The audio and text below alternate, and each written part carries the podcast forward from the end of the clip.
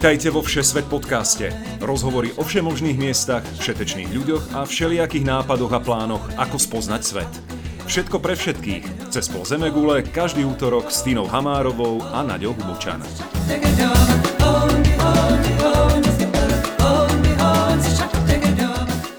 Ahojte kamaráti cestovatelia, moje meno je Tina Hamárová a vítam vás v poslednom dieli prvej série Všesvet podcastu. Dnes sa s Naďou vyberieme na fascinujúcu cestu Kambodžou. Ak ste niekedy váhali, či sa na jednu babetu zmestí štvorčlenná rodina, 5 mŕtvych koreniec a 10 kg zeleniny, miestna kmerská populácia vám dokáže, že ste svojho dvojkolesového tátoša podcenili. A ak ste si mysleli, že Vatikán je gigant, kambočský náboženský komplex Angkor Wat vás vyvedie z omilu. A ak súhlasíte, že o vyvraždení štvrtiny národa za 4 roky je treba hovoriť, ste tu s nami správne.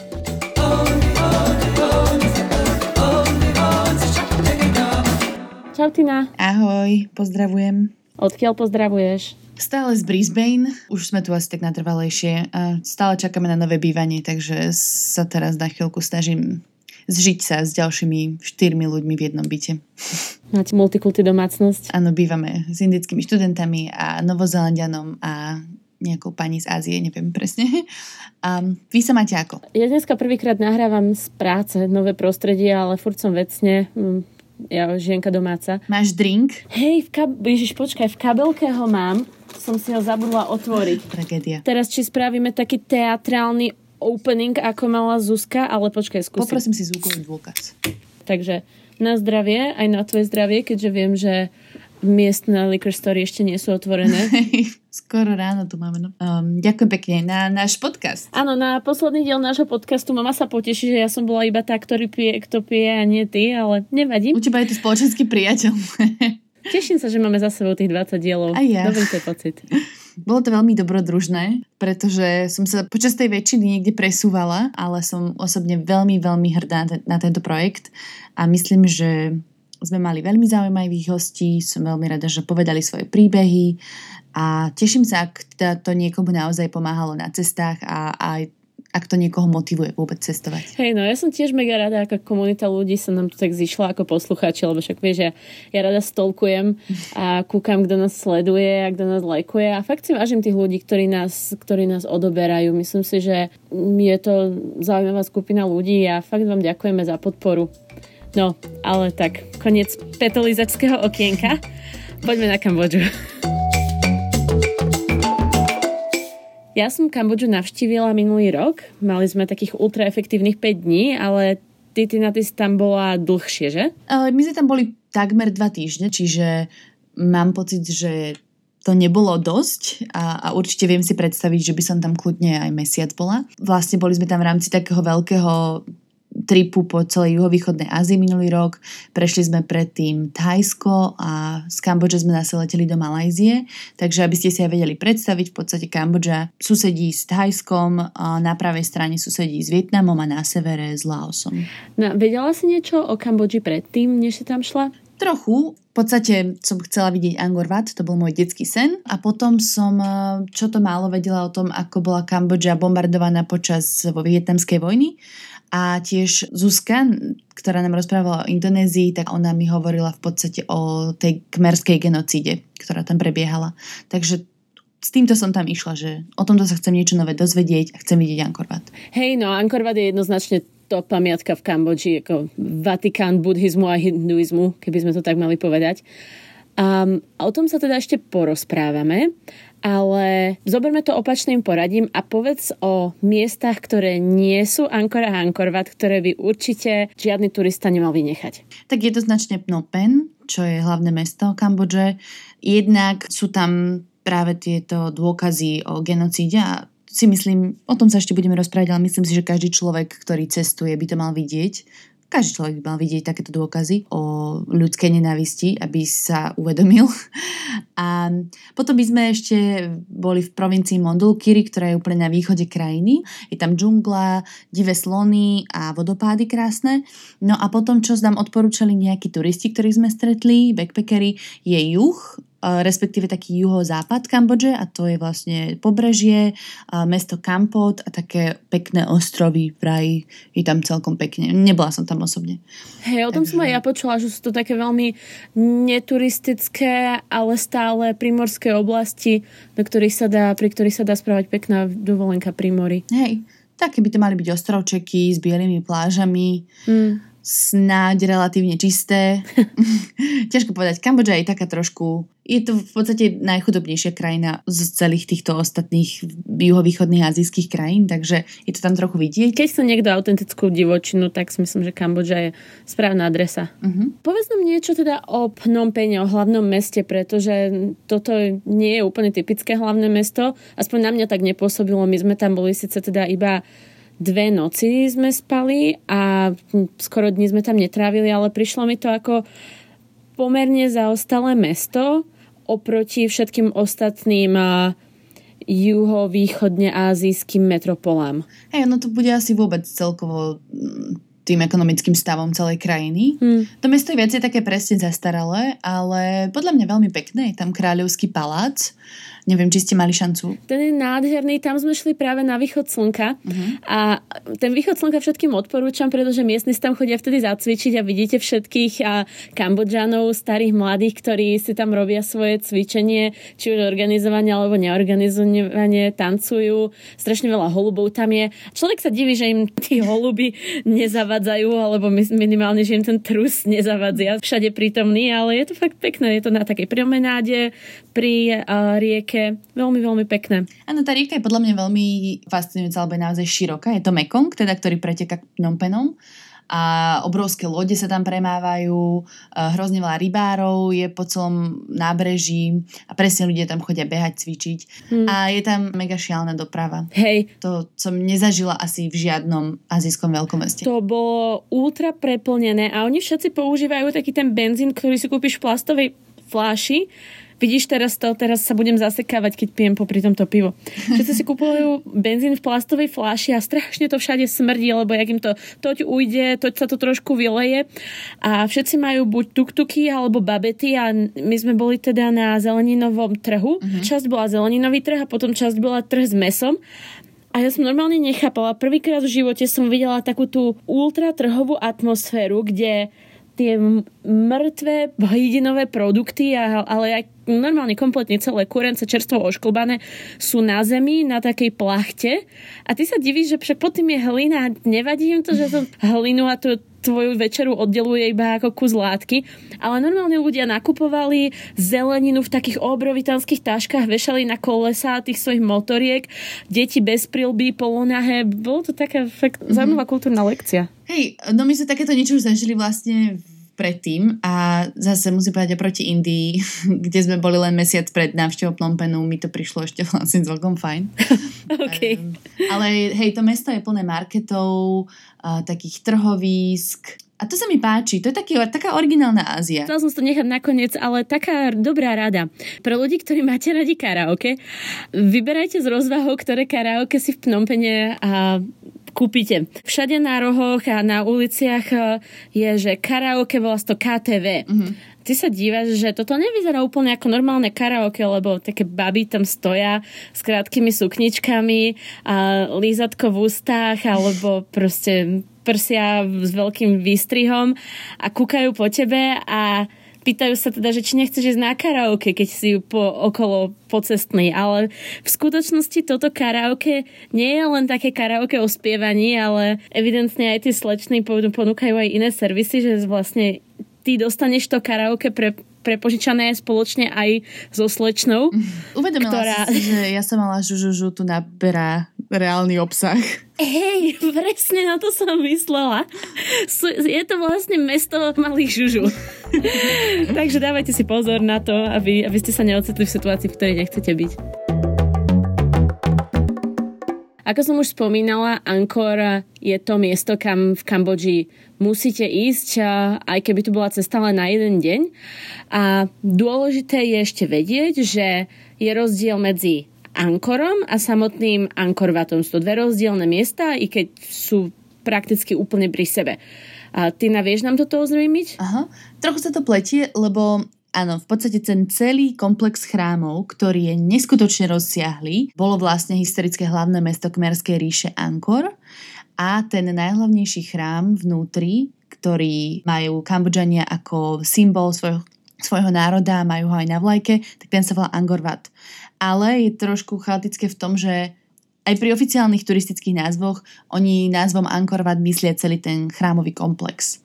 Čiže sa povie, že idem do Ankorvatu, neznamená, že sa ideš pozrieť len na ten jeden chrám, ale ideš sa pozrieť aj na tých ostatných, neviem koľko chrámov. Strašne veľa. Ale v skutočnosti je to vlastne iba mesto Ankor. Pôvodne bolo.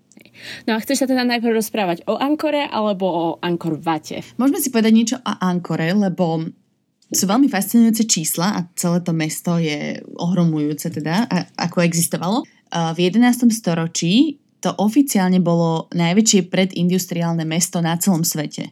Žilo tam asi milión obyvateľov, čo vtedy bola proste desatina celej populácie a v podstate to takí americkí vedci skúmali v roku 2007 a povedali, že približne to malo rozlohu ako Los Angeles. Wow. Oni v podstate mali vynikajúci systém zavlažovania a preto to prilákalo toľko ľudí, lebo v takýchto tropických oblastiach máš buď obdobie sucha alebo obdobie monzúnov, čiže tam nevedia ľudia ako keby dobre pestovať e, plodiny. A vlastne toto mesto nakoniec aj zničilo ako keby preľudnenie. Keďže tam napríklad vysekávali zeleň a stromy, tak tie kanále vodné, tie odtoky sa postupne upchali a to mesto ako keby vykapalo a vlastne zaniklo. Hmm. Už niekedy v 15. storočí alebo 16. storočí. Opäť celkom fajn lekcia pre ľudstvo. Hej, treba sa poučiť, netreba vysekávať stromy. Ostali potom samozrejme tie chrámy a to je to, čo, na čo sa tam ľudia chodia pozerať. Čiže nie je to iba Angkor Wat, ale práve toto mesto Ankor. Tam hlavne tú industriálnu časť mesta vidíte na všetkých tých jazerách a kanáloch, ktoré prepletajú celý chrámový komplex v pravom uhle vždycky, samozrejme. A vidíte, že aj doteraz popri tom sú ľudia, ktorí farmárčia, mm-hmm. takže vôbec nie je výnimka vidieť kravu, ktorá obrába pole minútu cesty od nejakého krásneho paláca, v ktorom je 200 turistov. Zaujímavý kontrast. Hej. No, ale poďme teda spomenúť tých pár chrámov. Mm-hmm. Tak môžeme ísť tak postupne, že kedy sa kam oplatí ísť. Celý ten komplex otvárajú už o 5 ráno, niektoré špeciálne chrámy až od 7.30, takže treba si pozrieť, kde čo je a kedy sa to otvára. Samozrejme pri svítaní je najobľúbenejší Angorvat, lebo slnko vychádza spoza neho, ale počula som hrozivé príbehy o útokoch Číňanov selfie tyčami a o tom, že je tam strašne, strašná plnka, že tam padajú ľudia proste do toho jazierka a, a vlastne nič z toho nemáš, lebo iba, iba sa potrebuješ oháňať lakťami. Takže my sme kvôli tomu išli na chrám, ktorý sa volal Strach Srank som akurát hovorila, že strach srang a oni sa to niekedy volá aj stras srang mi príde ako spoločenstvo kadičov, ktorí chodia sa zlúčovať do tohto chrámu. Hej. A je to taký maličký chrámik na jazere, v podstate je to taká brána s, s. Ale bolo to nádherné, stalo to za to a bolo tam s nami 10 ľudí, ktorí si všetci potichu vychutnávali východ až na jedného pána, ktorý namiesto toho, aby fotil v kľude, tak si na každú fotku pripravil 10 sekundovú samospúšť. Tichá atmosféra meditačná a do toho počuješ píp, píp, píp na každú jednu fotku. Na každú jednu stabilnú fotku. A on sa na nej nefotil, on akože fotí len tú krajinu. Okay. um, no a keďže na tomto prvom východe sme videli slnko iba chvíľku a nevyšlo až tak úplne spoza mrakov, tak sme si potom ako keby druhý východ zopakovali na chráme Pram Prerub. A tam sme boli takmer sami, sme vyliezli vlastne až úplne na vrchol toho chrámu a odtiaľ sme pozorovali východ slnka, ktoré tak pomaly sa vyplazievalo spoza tých kamenných stien a bolo to veľmi pekné.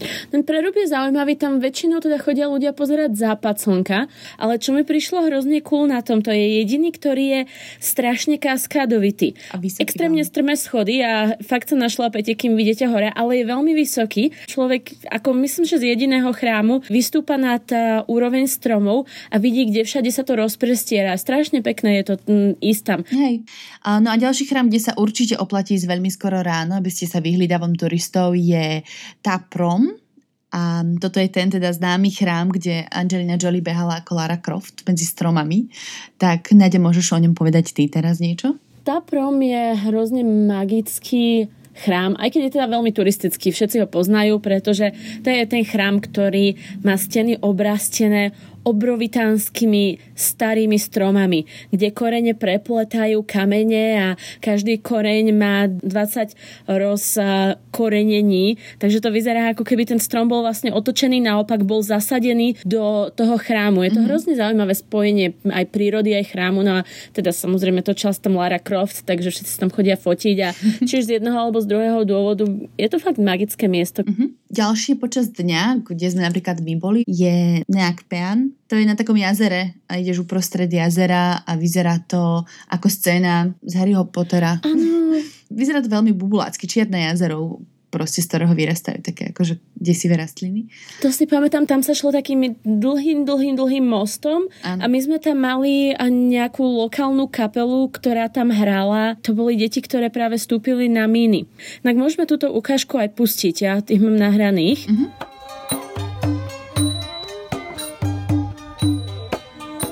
Keď prejdete po drevenom moste za zvukov tejto hudby, tak sa dostanete k tomu chrámiku, ktorý je veľmi maličký, ktorý má fontánku. Tá fontánka má výjavy z mytológie na všetkých štyroch stranách a tiež tam nádherné stromy na okolo stoja tá voda, veľmi pekne sa to aj fotí, sa na to pozerá. To sa mi strašne páčilo, to si dobre vybrala, Tina. No a potom sme okolo obeda vybehli na Bucking Hill, odkiaľ je výhľad na celý areál. Mm. A teda pri západe slnka my sme boli na tom známom Angorvate, ale ešte predtým sme išli na vežičkový Bion Temple, môj najobľúbenejší, aj sa mi najviac páčil. Je to vlastne ten chrám, kde na každej veži je vytesená tvár je vraj ich až 216 a teda podľa niektorých historikov patrí kráľovi Jayavarmanovi. Má taký pokojný výraz, ako Mona Lisa skoro, len má zavreté oči a je na každej strane tej vežičky, čiže štyri tváre a vlastne vždy vyzerajú rovnako a je to, vyzerá to brutálne. Je to strašne krásne. A ako keď hovorí Tina, že sú to hlavy, tak si nepredstavujte hlavu ako v životnej veľkosti, ale hlava, ktorá je 3 metre vysoká. Strašne obrovitánske sú a pôsobí to veľmi monumentálne. Moja taká dosť srdcová záležitosť, ktorá sa mi tam veľmi páčila, bol Bajon. V tomto komplexe vnútri je kráľovský palác. A ten kráľovský palác je rozdelený na rôzne časti, ktoré majú napríklad terasu so slonmi. Na stenách tejto terasy sú slony, myslím, dokonca v životnej veľkosti vytesané do kameňa. To veľmi pekné, keď okolo toho idete. Mm-hmm. No, a teraz Angkor Wat, Tina? Je krásny pri západe slnka, pretože presne posledné lúče slnka naň dopadajú, čiže má krásnu zlatistú farbu a odráža sa v tom jazierku, ktoré tam je okolo neho. Vyzerá to vynikajúco na fotky. Angkor je absolútny architektonický monument. Pôvodne bol postavený ako hinduistický chrám a potom bol prestavaný na buddhistický chrám. A ako hovoríš, krásne odrazy, zlatavé, palmy sú na okolo, všetko je v pravom uhle, celý Ankorovat je obkolesený umelým jazerom, ktoré zabezpečovalo zavodňovanie. No a teda, čo som čítala minulý týždeň, je teda jeden z naj top instagramovanejších miest na svete. Takže všetci si prídu na svoje, aj tí mladší. Myslím si, že sa oplatí ísť aj donútra. V takých hodinách, keď sa tam pravdepodobne nebude veľa ľudí. My sme tam išli napríklad v strede dňa o 12. na obed sa tam nikto nechcel pariť, takže sme si povedali, toto je naša hodina. Dôležitý tip. Vo všetkých chrámoch Ankorvatu žena musí mať zaholené aj ramena, aj kolena. My sme tam boli na konci júna a myslela som, že umrem. Ale čo si myslím, že vnútri, keď už sa dostanete dovnútra, je úplne úžasné, tak e, sú to sochy miestnych mytologických tanečníc, volajú sa Apsary. A v rámci Ankoru je týchto tanečníc 1800. A každá tá tanečnica je iná, takže môžete hľadať sošky týchto žien, každá má iné oblečenie, inú a, tancovaciu pózu, iný výraz v tvári. Je to strašne krásne si to všímať. A potom na čo tam veľa ľudí chodí, ktorí sú teda hinduisti. Okolo celého Ankorvatu z vonkajšej strany sú výjavy z hinduistickej mytológie. Je to nádherné, veľmi krásne detailne spravené. Takže myslím si, že keď vás niečo takéhoto zaujíma, tak určite investujte do uh, tourguida. Tina, ale ako si spomínala, počas uh, návštevy Kambodže si uh, ty s Pachom nešla len na miesta, ktoré žiarili optimizmom a uh, soškami usmiatých budhov, Povedz vám nám niečo aj o tej odvrátenej stránke. A ako som spomínala, tak Kambodžanie to nemali v minulosti ľahké, takže my sme sa boli pozrieť v hlavnom meste Phnom Penh v politickom väzení S21, ktoré komunistická strana Červených kmerov vlastne vytvorila zo školy a potom sme sa boli pozrieť aj na tzv. killing fields, eh, na takých poliach, kde vlastne posielali týchto ľudí z S21 na popravy. Hej, no a počas tejto cesty uh, si na svoj blog Všesvet, ktorý je mimochodom výborný a sledujte ho, postovala kopu fotiek a textov, aby si upozornila na to, aké ohavnosti sa v Kambodži diali v 70. rokoch, keď komunistický režim červených kmerov ovládol krajinu. A jeden z tvojich príspevkov ma vtedy dostal tak, že som googlila o Kambodži ďalšie dve hodiny a potom som si aj nejaké filmy pozrela Môžeš eh, zdieľať tento tvoj príspevok v rámci podcastu? Jasné, môžeme si prečítať úryvok a Tomáš nám s ním pomôže. Tak ako napríklad Nemecko, Sovietský zväz či Rwanda, aj Kambodža má vo svojej histórii čiernu dieru, ktorá pohltila takmer tretinu obyvateľstva. A vo veľmi nedávnej histórii. Odhadom nadvláda červených kmerov v rokoch 1975 až 1978 zlikvidovala každého štvrtého Kambodžana. To je ako keď si predstavíte, že zo štandardnej štvorčlenej rodiny by niekto jednoducho musel zomrieť. Kambodžské rodiny sú oveľa početnejšie, tisíce detí preto ostali bez rodičov, ženy bez mužov či naopak a súrodenci bez súrodencov. Niektoré rodiny zmizli celé. A keďže sa ľudstvo neučí z vlastných chýb, opäť za tým bola nezrealizovateľná utopia jedného šialenca, obklopeného pár prívržencami. Pol Pot si idei komunizmu osvojil ešte počas štúdií vo Francúzsku. Keď sa vrátil do Kambodže, založil komunistickú stranu Kampúcie, sami sa nazývali Červení kméry alebo organizácia Ankar, s ktorou po 5-ročnej občianskej vojne prevzal v apríli 1975 moc v krajine. Začali realizovať svoju šialenú predstavu o jednotnej spoločnosti, kde sú si všetci rovní, nikto nevlastní žiadny súkromný majetok, ľudia žijú v komunitách a ich zmyslom života je spoločná, výlučne poľnohospodárska práca. Viem, že s podobnými myšlienkami máme skúsenosti aj v našom regióne. Toto však bolo absurdné ako sci-fi od Karla Čapka.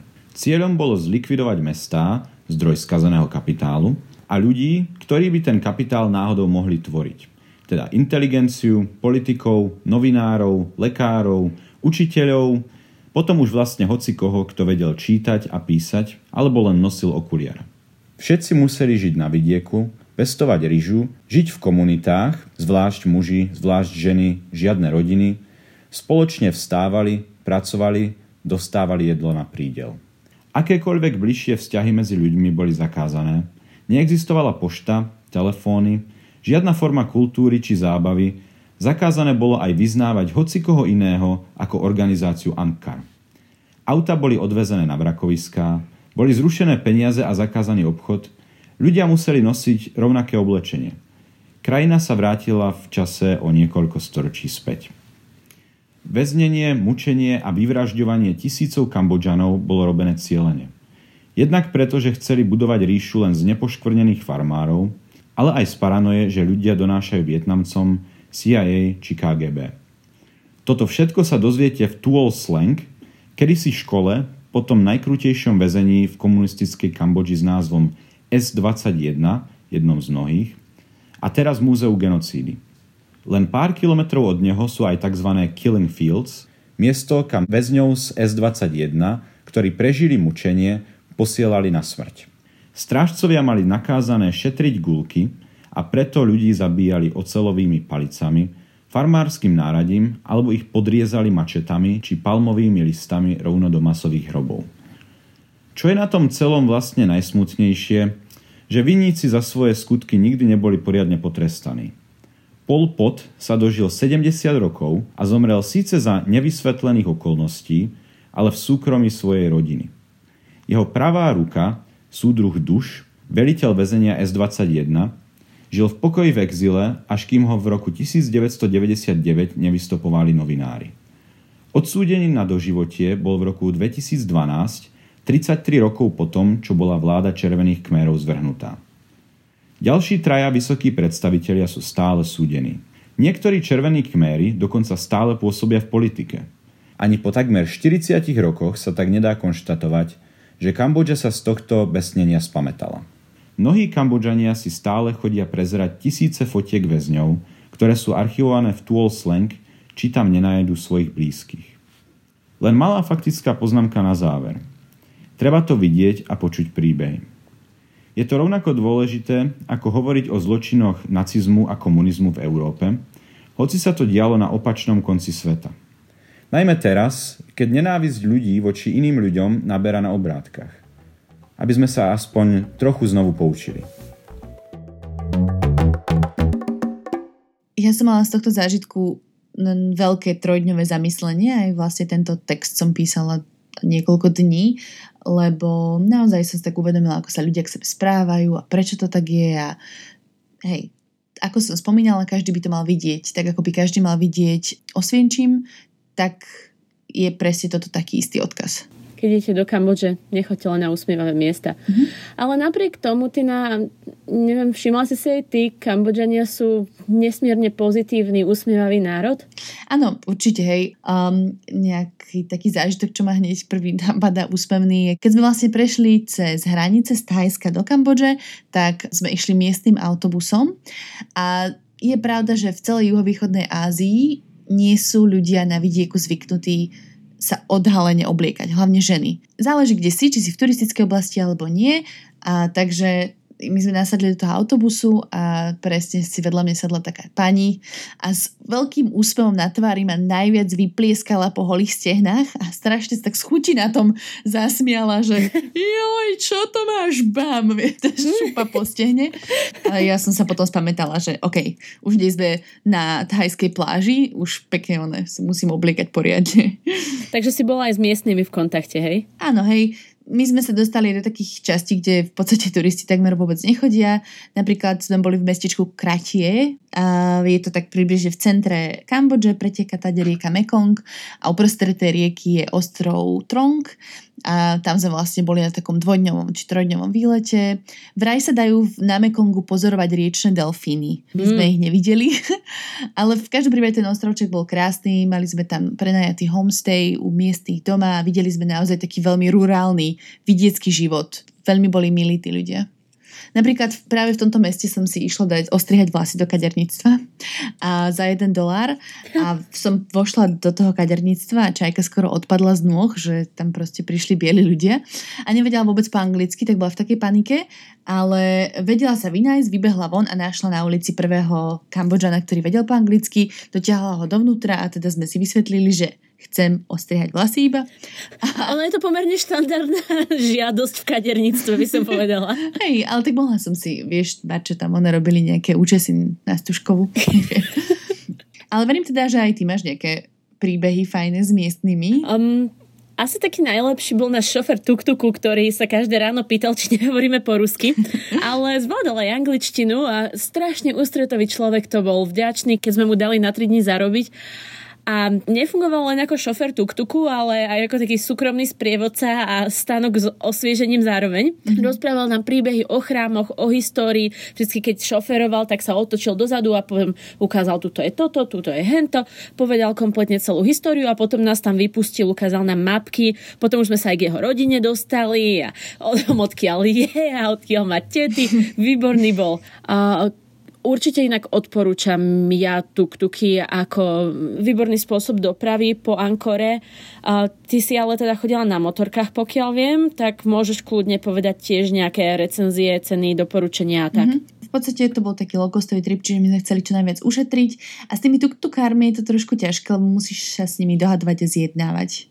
Čiže keď si nastavili na azijské ceny, tak e, ten tuk-tuk, ktorý myslím, že stojí okolo 20-25 dolárov na celý deň, nám vtedy prišlo veľa a sme čítali recenzie, že môžeš sa tam presovať aj na bicykli, čo v tom teple je na skapatie a nereálne, ale môžeš jazdiť na motorke. A buď ťa chytia policajti a vypýtajú si od teba nejaký úplatok, alebo ti povedia, že tam nemôžeš ísť vôbec, alebo ti nepovedia nič a môžeš sa tam voziť celý deň sám ako chceš a kade chceš. Čo bol náš prípad. A to nás vyšlo 8 dolárov na deň. Dvoch. Čiže my sme nemali ale zase sprievodcu, ktorý by nám niečo hovoril. Mm. Čiže mne sa toto páči, mne sa páči tá sloboda, že môžeme si akoby robiť, čo chceme. No jasno. A ešte zmestia sa teda do tuk-tuku štyria ľudia. Takže myslím si, že keď je človek veľká skupinka, tak už je to určite na zváženie. Mm-hmm. Inak by som tak povedala, že najlepšie po Kambodži sa dá presovať autobusom, vlaková doprava tam myslím, že nie je vôbec žiadna a tie autobusy a ich ceny nájdete na stránke 12go.asia alebo keď bývate na nejakých hosteloch, tak vždycky vám pomôžu na recepcii, alebo ľudia, ktorí vlastne tie hostely, tak vždy sú ochotní pomôcť a aj vám tie lístky kúpia, aj vás proste pošlú na správne miesto. Cena od 5 až do 30 dolárov záleží, že kam idete, ale myslím, že 30 dolárov to len ťažko presiahne, to by ste museli ísť okolo celej a... krajiny pomaly. Ty nás, sú tam cesty? Taká zásadná otázka, alebo ideš po tých linených, čo som ja videla? Nie, nie, sú tam cesty, také hlavné. Akože už v akom sú stave, no je to taká natriasačka, ale to sa dá zvyknúť. My sme sa vždy presunuli na nejakú väčšinu vzdialenosť autobusom a na mieste si požičiame motorku a potom jazdíme na tej motorke a už keď ideš naozaj do tých dediniek na konci sveta, tak áno, tam je iba hlinená cesta. Ale že by som mala z toho nejakú nejak traumu, alebo že by som si vyslovene všímala zlo cesty, to nie. No jasné, ono ani tu od nás, od nás odecnú nemusíš ísť ďaleko, aby si narazila na uh, hlinené cesty. Aha. Takže není to úplná výnimka. Uh, tak zase dám inú perspektívu, pretože pre mňa s Tomášom to bola súčasť našej cesty okolo sveta, takže sme mali iba 5 dní v Kambodži. Takže my sme leteli z Phnom Penhu do Siem Reapu. Siem Reap je veľké mesto vedľa Ankoru, to je to, kam sa chcete dostať, keď chcete vidieť Angkor Wat. Mm-hmm. Leteli sme z Angkor Air, čo je taká aerolinka s najlepšou povesťou miestna a za spiatočnú letenku sme platili 80 dolárov, pokiaľ si pamätám. A boli vynikajúci, naozaj nemôžem po polkrivého slova povedať. Hlavne v Siem Reap je strašne krásne to letisko, maličké, dva gatey asi. A čo je trošku nevýhoda už potom, keď sa chcete dostať z krajiny a letieť do inej azijskej krajiny, tak tie lety sú podstatne drahšie. Kambodža a jedlo, Tina. Ja si pamätám uh, v Siem Reape také opečené kúsky kuracieho mesa s kožou, boli úplne dochrumkava vyškvarené mm-hmm. a bolo to na špajdli ako sataj. 5 kusov za dolár a nemohla som sa toho dožrať. Potom som celý večer premyšľala nad tým, čo na to povedia moje čreva, ale evidentne Nadina traviaca sústava schvaluje aj kambočský street food. A ešte potom, čo si videla v Pnompene tie markety, čo? hej, hej, to som si hovorila, že odkiaľ, odkiaľ zdvihli tú kuru. Street food kambočský je podľa mňa super a je veľmi štandardný. Tina, mám tu tvoju Proste... poznámku v scenári, že najhnusnejšia vec ever, tak neviem, či chceš byť teraz diplomatická. Okay. Nechcel som ty začínať, ale môžeme. E, na ruskom markete uprostred Pnompenu zrazu som videla stánok s hadmi, čo není až také divné, ale boli tam mŕtve vypitvané korytnačky. Čože? Hej si videl len tú krustu, ten, to korítko a tie vypitvané, tie načaté korytnačky a pozor, niektoré z nich sa ešte hýbali. To je iný humáč. A to normálne, že do konca života asi nezabudnem na tento obraz. Strašne som bola zhnúsená. Oni myslím, že robia nejakú korytnačú polievku, čo môže byť nejaká super špecialitka, ale potom ako som toto videla, nikdy v živote nedám žiadnu korytnačiu vec do úst.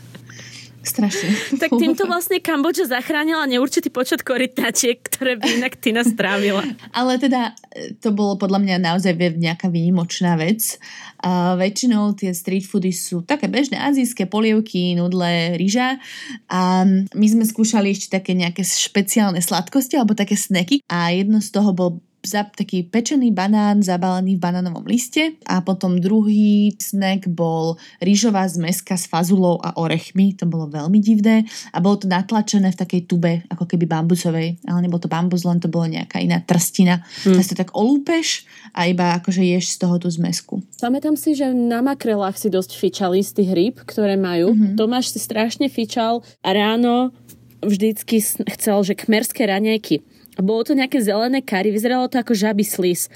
Normálne polievka a bolo v tom strašne veľa niečoho hrozne rozmočeného. Keď si to dal tretie ráno ako vyprošťovák, tak som sa na neho pozerala ešte s väčšou nedôverou, ale, ale evidentne mu to pomohlo, takže, takže asi majú aj nejaké takéto mm-hmm. uh, protibole hlavy. po party v Siem Reape? Hej, v miestnej hej. party štvrti? V miestnej party štvrti. Siem Reap má totiž takú miestnu stodolni, ale je to samozrejme na uh, azijský spôsob. Je to taká party ulica, kde ale sú uh, drinky za 3 doláre priamo na ulici v miestnych stánkoch a v tých stánkoch si môžeš pustiť vlastnú hudbu, takže keď ste dostatočne veľká skupinka a ovládnete stánok, tak máte svoju privátnu party na ulici. Tu by som iba poznamenala, že tie stánky sú vedľa seba asi na 5 metrov, to znamená, že ideš po tej ulici a všade huláka najväčšia kolotočarská hudba. V každom stánku iná, ale to je, to je iba chaos proste. Kolotočarský chaos a veľa laserov. Ja si myslím, že my sme to vymysleli uh, takticky, pretože my sme si o, okupovali taký, ktorý bol úplne na konci, posledný. Mm-hmm. Takže iba z jednej strany boli hluky a ešte k tomu boli sme tam s nejakými uh, kolumbíčanmi z Medeínu, ktorí teda si jeli svoje latino mm-hmm. a prevalili akýchkoľvek, akékoľvek iné národnosti, ktoré boli naokolo takže som zažila celkom solidnú latino Nemecké party. techno, tak. Hej. Pamätám si to party ulicu, myslím, že sa volá Pub Street a bol to zážitok, dali sme si pivko a išli sme, išli sme preč. No. Ale môžeš tam jesť všelijaké hady, chrobáky a škorpióny, je to taká atrakcia, ktorú v Siam Reape veľa ľudí vyskúša. A môže to byť zaujímavé. Ale my sme mali dobrú príhodu alkoholickú v meste San Monorom, ktoré je tej provincii Mondulkiri úplne na východe krajiny. A vlastne sme sa išli iba na motorke povoziť po okolí, pozrieť sa na vodopády a na miestne farmy s čiernym korením. Boli sme úplne, že v dedine uprostred ničoho, západákov, Horná Mariková, Kambočská. A zastavili sme sa nájsť sa v nejakej, vyzeralo to ako u niekoho doma, len tam ponúkali jedlo. A sa k nám priplichtili takí dvaja mladí chlapci a sa im páčilo teda, že tam vidia nejakých bielých ľudí, tak prišli a Pachovi ponúkli dobre poldeco vypálenej domácej neviem čoho. Oh. Asi, asi, z toho korenia, lebo nič tam v okolí nerastlo. A teda čakali, či to vypije, tak Pacho, ex správna slovač, to kopol do seba a hrozne sa z toho tešili, úplne k malé deti. Uh, a teda cítila som sa trochu ukrivdená, takže keď mu doniesli ďalší, že o, daj si, daj si, ešte uvidíme, či vypiješ, tak som ho vypila ja. z čoho mali ešte oveľa väčšiu zábavu. Um, no a takto to otočili, myslím, že trikrát. Počkej, bol aký ekrazit vám tam dávali? Neviem, čo to bolo. A potom už sme sa dohodli, že to bude piť iba jeden z nás, lebo ten druhý bude stále šoferovať motorku. Tinka, od pálenky k praktickým radám. Dneska naposledy v prvej sérii daj poslucháčom nejaké tri typy na cestovanie po Kambodži. Už sa mi pletie jazyk. Koľko si vypila toho piva? Vieš čo, ani nie polovičku. Dobre, dve tretiny. Mm-hmm. Dobre, tri. nie, nie, nie, fakt som ešte ani to prvé nevypila. Dobre, poďme na to. Prvá rada sa týka komplexu Angorvat. Keď si chcete kúpiť lístok, treba si ho kúpiť vopred a nehľadajte ho nikde pri hlavnom vchode napríklad, alebo tak. Je v meste Siem Reap na ulici 60, Street 60. Volá sa to Angor Enterprise a pozor, skôr ako o 16.45 lístky na ďalší deň nekúpite. Čiže ak chcete ísť napríklad v stredu do Angorvatu, treba tam ísť v útorok po 16.45. Očakávajte tam kilometrové rady, čiže čím skôr prídete, tým je väčšia šanca, že tam nebudete trčať 100 rokov a kúpte si lístok. Ponúkajú jednodňový, trojdňový a sedemdňový vstup. Ja si myslím, že stačí jednodňový. V prípade, keď naozaj chcete do detailov obzerať každý ten chrám, tak trojdňový. Mm-mm. Nadia bude za 3 dní, fakt to stojí za to. Uh, vlastne ty si to kúpiš o tej 5. po obede a ešte v ten deň tam môžeš vojsť do Angkorvatu. Čiže ty vlastne vidíš západ slnka, alebo už také prítmie v tom Angorvate, čiže napríklad my sme si Kráľovský palác pozreli ešte v ten útorok večer a potom celú stredu sme mali na to, aby sme si vlastne prešli ostatné chrámy. My sme platili za ten jeden jednodňový vstup 37 dolárov, 3 dní sú za 62 dolárov, týždeň 72 dolárov. Mm-hmm. Druhá, druhý môj tip je ohľadom meny. Oficiálna kambočská mena je kmerský rial, ktorý ale ti je v podstate na hovno, lebo všade sa platí americkými dolármi a dokonca ich vyťahne, že je z bankomatu. Oni naozaj používajú americké doláre ako platidlo úplne všade, v najposlednejšom stánku uprostred dedinky. A, a tretia rada je zabezpečiť si internet alebo nejaký komunikátor, lebo je super zase používať Google Maps a všetky výdobytky modernej doby, alebo je tam celkom dobré pokrytie internetové všade a 4 GB internet plus nejaké minúty na mesiac nás vyšiel 5 dolárov. Výborné. Čiže určite. A nájdete to v akejkoľvek takej cestovnej agentúre alebo v hosteli vám poradia, alebo to tam aj predávajú v hosteloch, že si môžete kúpiť SIM karty. Ty máš nejaký tip pre cestovateľov, ktorí sú už haví do Kambodže? Neviem, ja sa tak opustím. Nasávajte tú Kambodžu plnými duškami. Kultúrne, historicky, ľudsky. Tak sa tam dá veľa naučiť. Toľko asi. Good.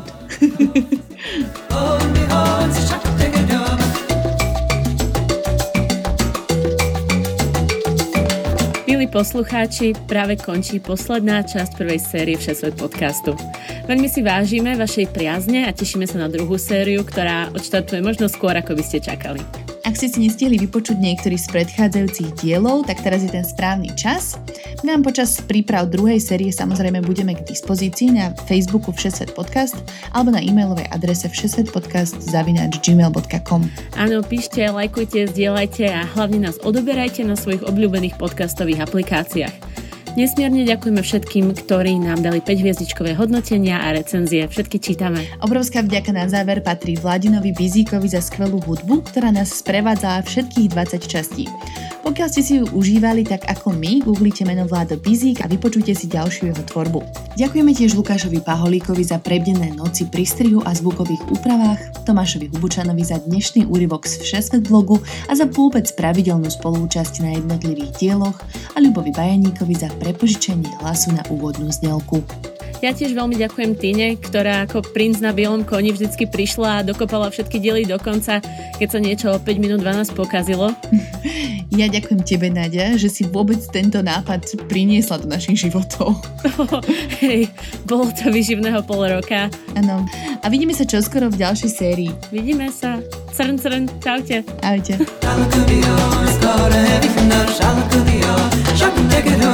Oh